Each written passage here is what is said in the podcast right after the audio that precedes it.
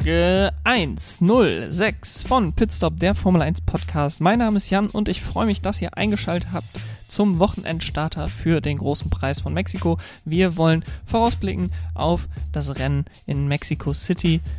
Kurz über die Strecke sprechen, dann gebe ich euch wieder 10 Teams in 10 Minuten und dann bekommt ihr noch meine Tipps fürs Wochenende und dann seid ihr bestens vorbereitet für das Rennen auf dem Autodromo Hermanos Rodriguez.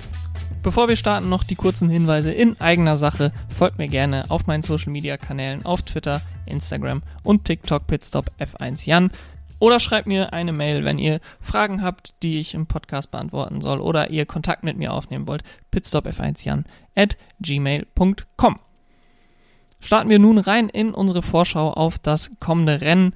Wir fahren auf dem, wie gesagt, Autodromo Hermanos Rodriguez in Mexico City mit einer Länge von 4,304 Kilometern, eine der kürzeren Strecken im Formel 1 Kalender. Dennoch 17 Kurven, 10 nach rechts, 7 nach links mit zwei DRS-Zonen. Die erste auf der Start- und Zielgeraden und die andere dann nach Kurve 7, bevor wir dann in eine Stadionpassage einfahren. Ähm, das ist, glaube ich, ein altes Baseballstadion, was jetzt mehr oder weniger zur Formel 1-Strecke umfunktioniert wurde.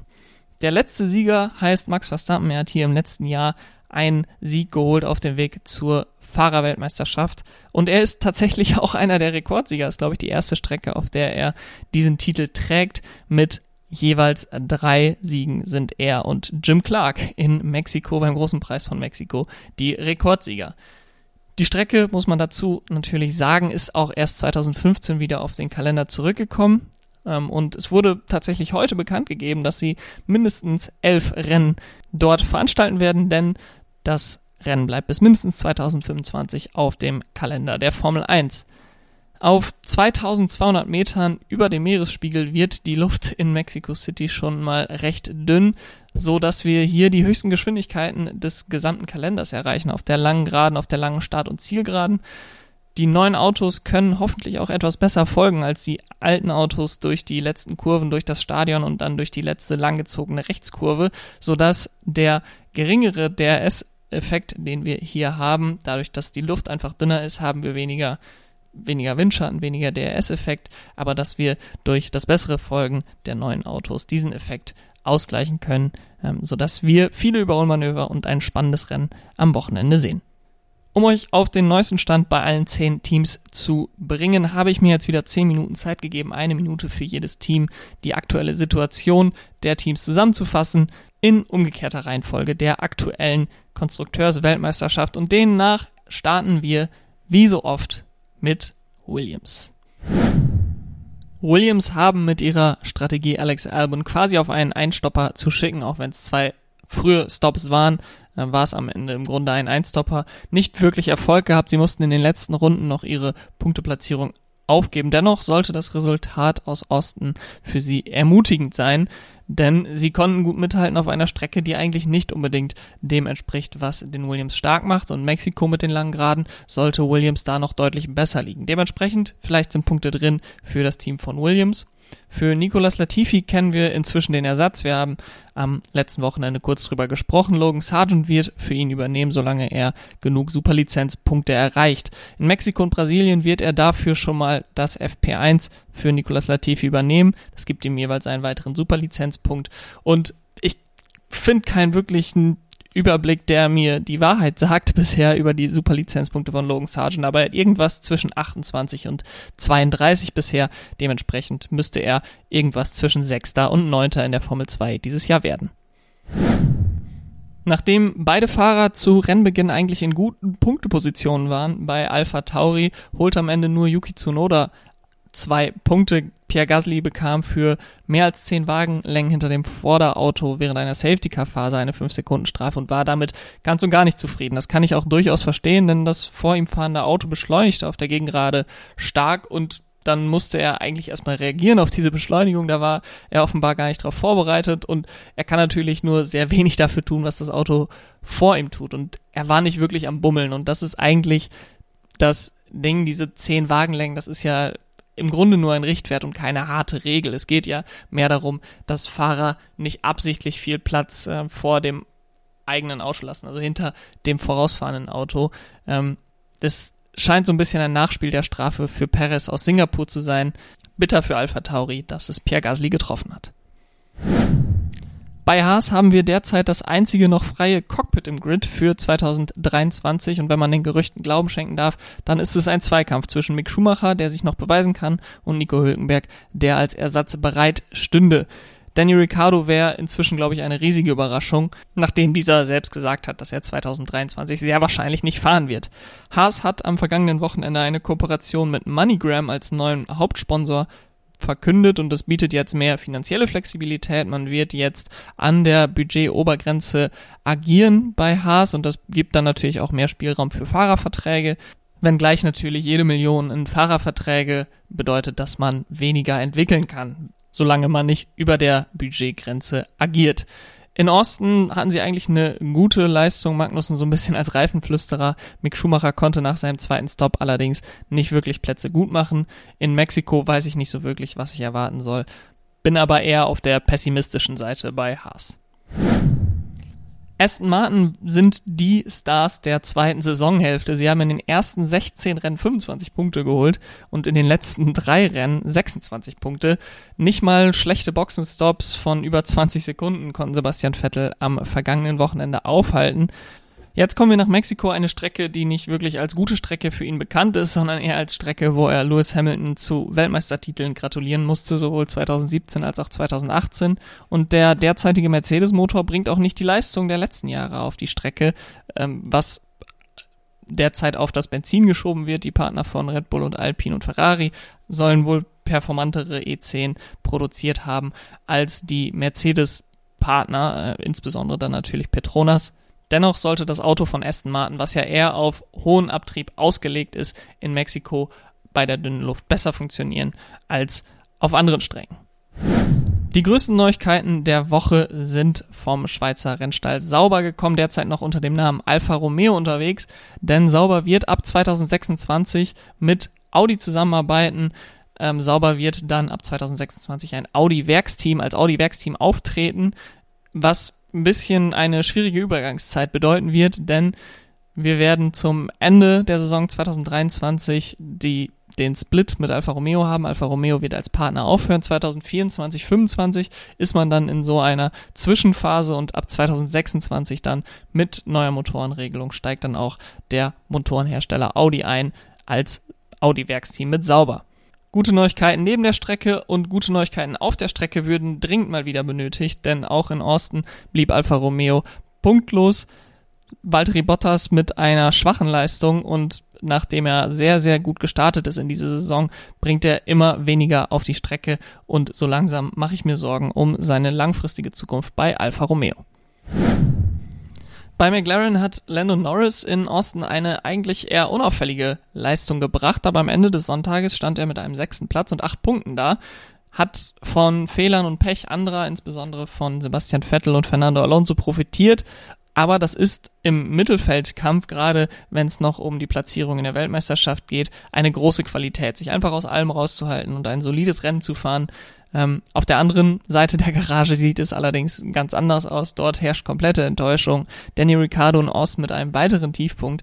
Ich wünsche ihm, dass es, falls es jetzt das Ende seiner Karriere sein sollte, er noch ein, zwei gute Ergebnisse erzielen kann. Mexiko 2018 war er hier auf Pol. Strecke sollte ihm eigentlich liegen, zumindest besser als Austin, aber dazu muss er auch mental fit sein und das stelle ich mir nach dem vergangenen Wochenende in Austin sehr, sehr schwer für ihn vor, insbesondere weil er nicht mal eine Woche Pause dazwischen hatte.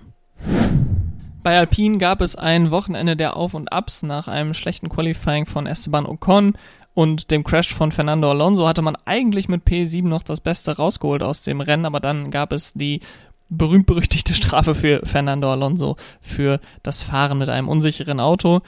Das Ganze hat weiterhin ein Nachspiel. Wir warten derzeit auf das Ergebnis der Anhörung von dem Einspruch von Alpine gegen den Einspruch von Haas. Ihr merkt, das sind da Formalitäten, über die wir hier sprechen.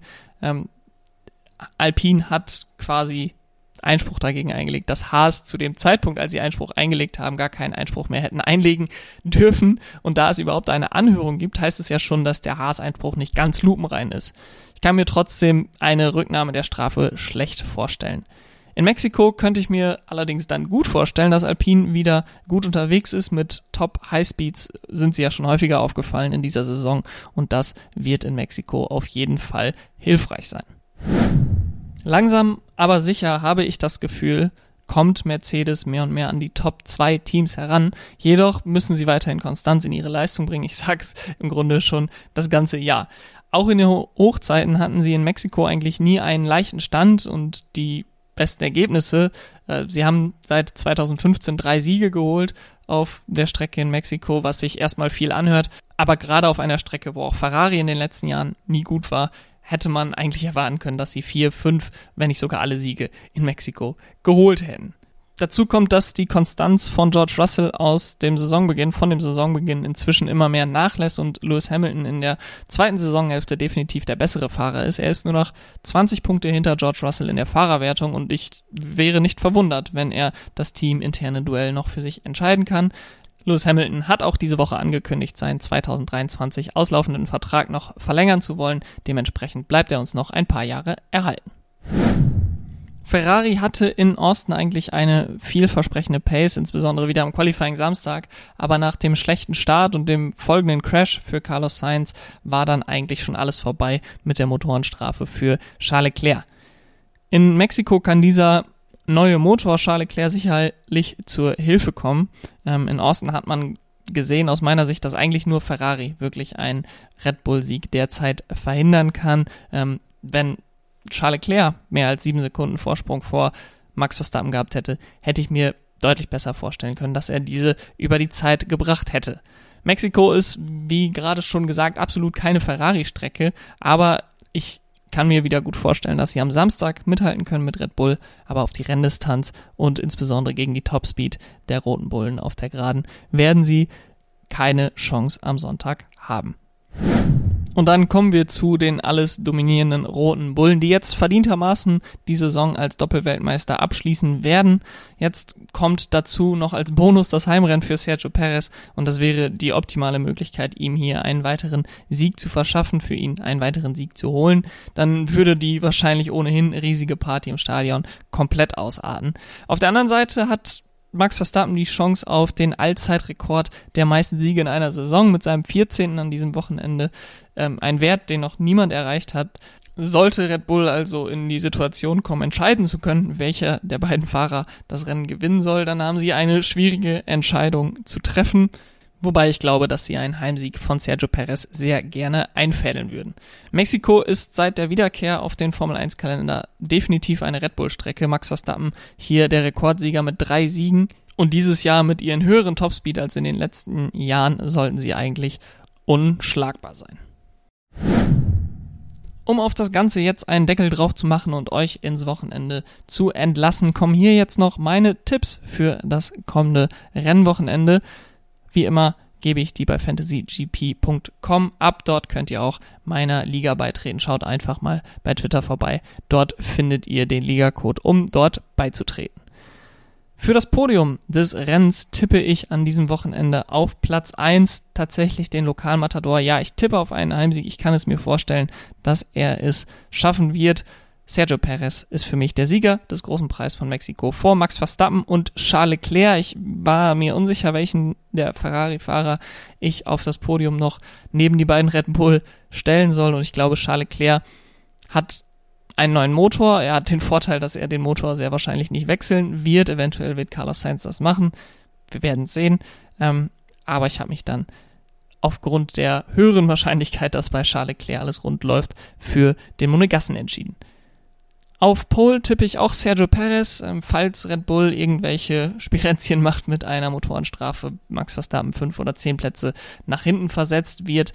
Ähm, das werden sie bei Sergio Perez, denke ich, nicht machen, wenn sie es nicht müssen. Und demnach auch hier die Logik, dass Sergio Perez da der sichere Tipp für mich ist. Die schnellste Rennrunde, dort tippe ich dann allerdings auf Max Verstappen. Ähm, wenn sie ihn beispielsweise für einen späten Boxenstopp noch reinholen, dann wird er sich die schnellste Runde schnappen. Und dann noch die Frage nach der Anzahl der Safety Cars. Dort tippe ich diesmal auf 1. Und bei fantasygp.com ist die Sonderfrage an diesem Wochenende, wie viele Alpinen werden in den Top 8 landen? Und da habe ich mich für 1 entschieden, ähm, eins der Autos Denn ich glaube zwar, dass Alpine auf der Strecke in Mexico City gut unterwegs ist, allerdings wären zwei Alpine in den Top 8 quasi ein Doppelsieg im Best of the Rest Feld und äh, dafür muss es schon richtig, richtig gut laufen und da ist mir die Wahrscheinlichkeit, dass einer der beiden nicht in die Top 8 fährt, deutlich zu hoch, um das zu tippen. Und jetzt entlasse ich euch in das Rennwochenende. Wir sind wieder in der westlichen Hemisphäre der Weltkugel angekommen, ähm, wodurch wir wieder, genauso wie in Osten, eher zum Abend deutscher Zeit, mitteleuropäischer Zeit fahren werden.